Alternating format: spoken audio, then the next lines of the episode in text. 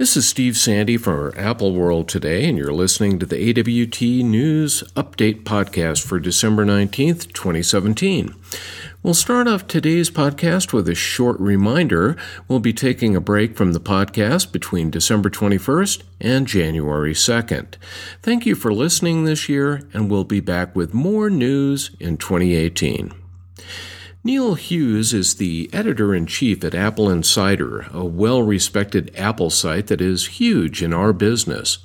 Well, Hughes reported that the website found that it's not exempt from the odd and seemingly arbitrary rules that seem to be in place at the App Store approval process when an iPhone 10 update to its app was rejected from the store.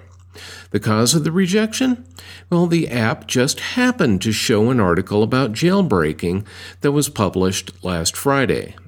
Jailbreaking allows iPhones to run unauthorized code, and it's forbidden by Apple, as are any apps in the App Store that might help people jailbreak their phones. Well, the news story wasn't providing any details on how to jailbreak a phone, but apparently the fact that Apple Insider was even reporting on the fact that iOS 11.2.1 had been hacked was enough to get the app kicked out of the App Store. As Neil Hughes noted, this rejection came on the heels of a, quote, completely bogus scam version of the game Cuphead launching on the App Store on Monday. When the App Store approval process lets a bogus app in and keeps another app out simply because it reports a story about jailbreaking, that process needs to be fixed. Hughes says that Apple Insider will still try to get their app through the process for those iPhone 10 users who are hounding them about having a compatible version of the app. Are you getting an Apple TV 4K for Christmas? Apple has launched an iTunes movie sale focusing on 4K HDR bundles to allow Apple TV 4K owners to start or expand their 4K film collections. The bundles start at $19.99 for three movies and kind of go up from there depending on the studio. And they're divided up by studio and then by four major genre groups action and adventure, comedy, drama, and sci fi and fantasy. For example, 20th Century Fox provides a drama bundle for $24.99 that includes Life of Pi, The Martian, and The Revenant, all in 4K HDR format.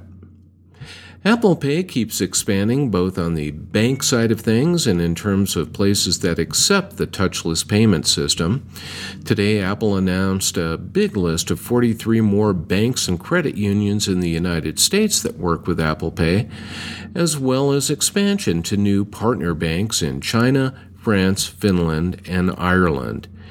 In China, uh, Bank of Quanzhou and Yangquan Quan City Commercial Bank are backing Apple Pay.